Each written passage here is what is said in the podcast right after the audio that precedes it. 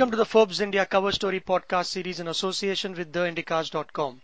My name is Abhishek and this issue's cover package explores the fascinating world of the future of work. Uh, whether we are a journalist or working in a consumer durable outfit or a startup, things are poised to change. Joining me on the call uh, to talk about it all is Forbes India's Hari Chandan Arakali. Hi Hari, very good morning to you and welcome back.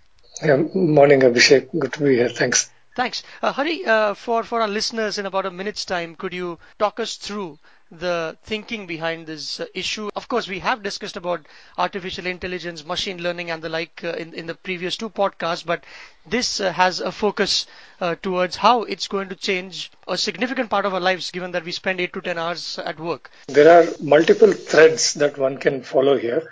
One, of course, as you mentioned, is the impact of uh, technology and automation and what it is going to do to people's jobs. I mean, that is something that is, you know, now being uh, discussed quite a lot. The other threads are that, you know, increasingly we'll, we'll get a chance. I mean, if we are lucky, we'll get a chance to uh, arrange our professional work around our personal lives because technology will make it possible. You know, using technology, new business models uh, are coming up and one important one of that uh, is of course now being called the gig economy. Not not yet very popular in India uh, for various reasons, but certainly in, in the more advanced economies, uh, for example in the US, kind of a catchphrase for people who would like to work as freelancers, as contractors, those who uh, either don't go or don't want to go to you know uh, be in an office uh, on a full time basis, but still manage to uh, earn enough of an income to um, maintain their lifestyle. So that's that's another thread.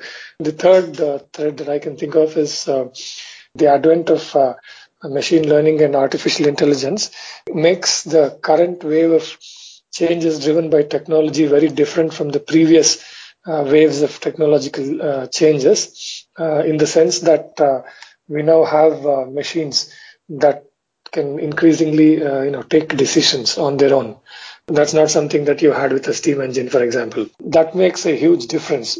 And, and of course, because of the advent of the cloud computing era, there is this massive computing and storage uh, power at our disposal, which means that uh, this decision making power can, you know, tap that kind of computing power and storage. Therefore, even our existing jobs will drastically change. And that means uh, we are faced with a situation where we have to constantly be on our toes one thing that you mentioned that increasingly uh, the personal and professional life the lines could blur because technology can allow you to do things not having to be at office at all the time. But your article uh, the overview that you've written also talks about how things like yulu bikes is what you've written. It's it's much on the lines of uh, boris bikes in london where uh, scan a qr code and then you know get going. How, how does this tie into the culture of future of work as well this is one of the examples of how companies are stepping in to solve problems that are quite vexing. I mean, in this case, uh, partly about transportation and partly about uh, changing lifestyles, right? You know, the so-called millennials, people talk about how they're a little bit more aware about all the damage that we have done to the planet. People would like to live cleaner lives. Doesn't get much cleaner than using a bicycle. You're not burning any fossil fuel. Your first question, Yulu bikes is very new. It's uh, only available in a few places in Bangalore.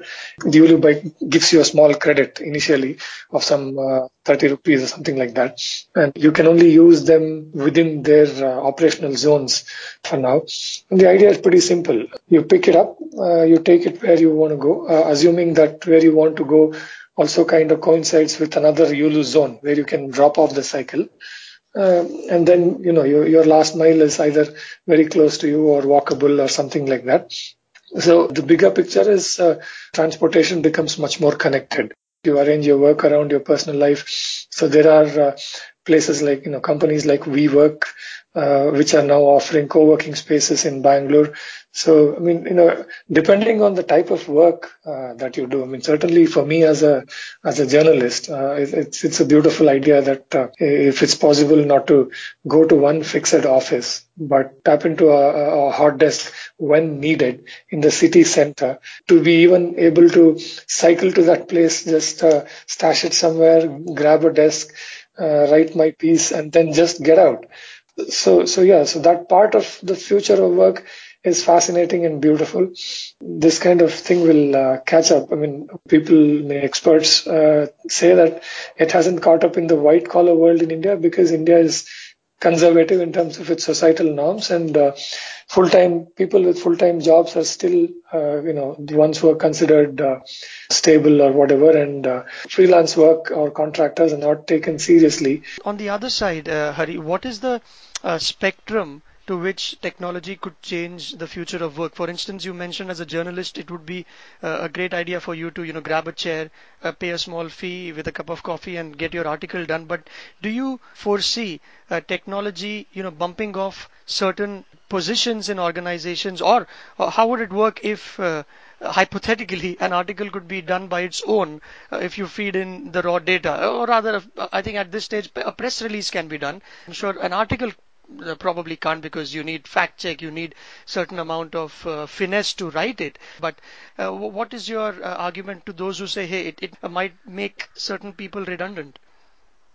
I think uh, every every one of us without without i cannot think of any exceptions. I think all of us will see at least a portion of what we are doing currently disappear uh, taken over by machines. Even for us journalists, if big chunk of our work involves uh, processing press releases, I think that will disappear and in, in places it has already disappeared. Uh, and again, if we go back to the IT industry, call center, uh, BPO, portion of the IT enabled services companies, bots, software bots are already taking over a lot of work. In fact, let me give you the example of uh, Mindtree, which is a mid-sized uh, IT company in uh, Bangalore, which is doing quite well. A few quarters, uh, starting a few quarters ago, they have actually started reporting uh, every quarter the number of bots that they employ, along with the number of people that they employ. These are customer-facing software bots that work autonomously, delivering work to customers according to what the company is saying. They now have some uh, 400 plus bots. Every quarter, the number of bots that they're employing uh, is increasing, and uh, these bots will uh, they are replacing uh, you know mundane transaction-based tasks that humans would be doing. I mean, it uh, of course threatens your existing sort of status quo, but it can also free you up to do more creative work. Therefore, new jobs are also coming up. I mean, so, so we've already reached a stage where machines are giving us some decisions based on which we are acting.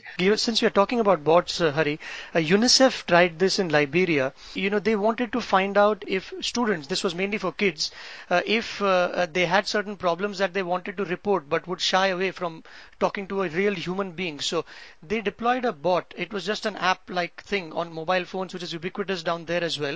And they found that out of 16,000 students, uh, most of them complained that the teachers uh, would coerce them into sexual favors in exchange of grades. Now this is something, and this, this they found out in a very, very time bound period and they did something about it. In the, in the normal scenario, you would have had a task force of human beings going door to door trying to find out with a questionnaire, you know, what, what exactly is wrong and it would take months. Technology of this kind where you can order a pizza on, on a bot or uh, there is a bank, I believe, I forget the name, I think DBS, uh, which doesn't have a branch or didn't have one in India for a long time because it, it did most of its transactions on, on a bot. As you said, I think it will make certain positions redundant, but maybe it might just help serve the customer better. Or I think your article also mentions it creates new positions while uh, eliminating redundant ones like robot management, chief analytics officer, chief medical information officer. There are various CXOs and of course the team that comes with it to deal, to grapple with the new technology then.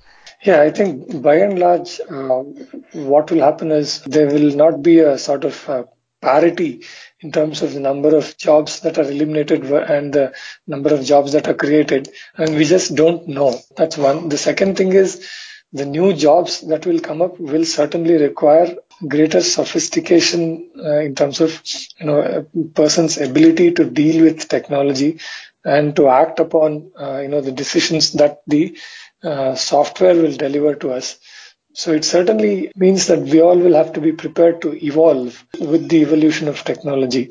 And, you know, so that can create uh, problems on the social front in the sense that some people will be better able to evolve and uh, adapt uh, with the increasing levels of technological intrusion in our lives. Others will be less able to.